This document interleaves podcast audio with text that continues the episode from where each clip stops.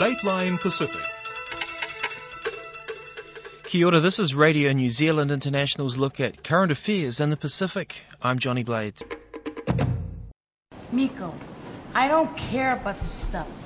I just want to be friends. And I'm sorry about everything. That was a clip of Ña Noniep, I Am the Good Fairy. A Marshall Islands produced film which is packing out the local theatre in the capital, Majuro. The movie's so popular it's been extended for another week.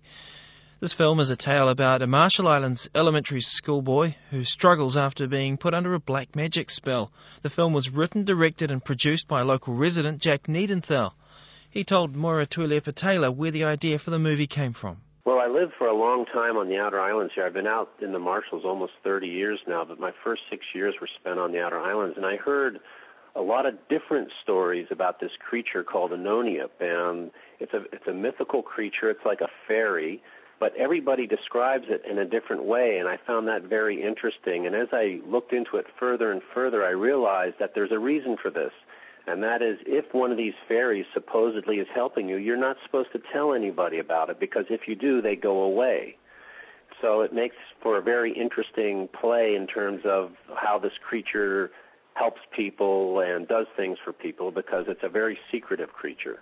How long did it take you to put together the project? Well, I started almost a year ago, and I had uh, I, I'm a, a board member at the Majuro Cooperative School, and I saw in the seventh grade a very energetic class, and I thought these would be the kids to do this with.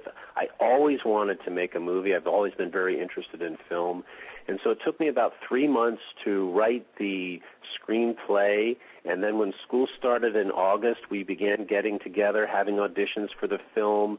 And then it took me another five months until January to film it with all the different actors we had, which are all very good, by the way. And was it very expensive to, to shoot?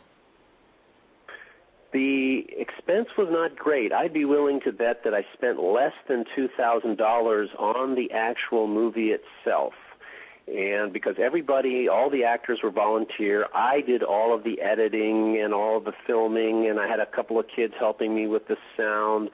And what was the support like from from people in the local community?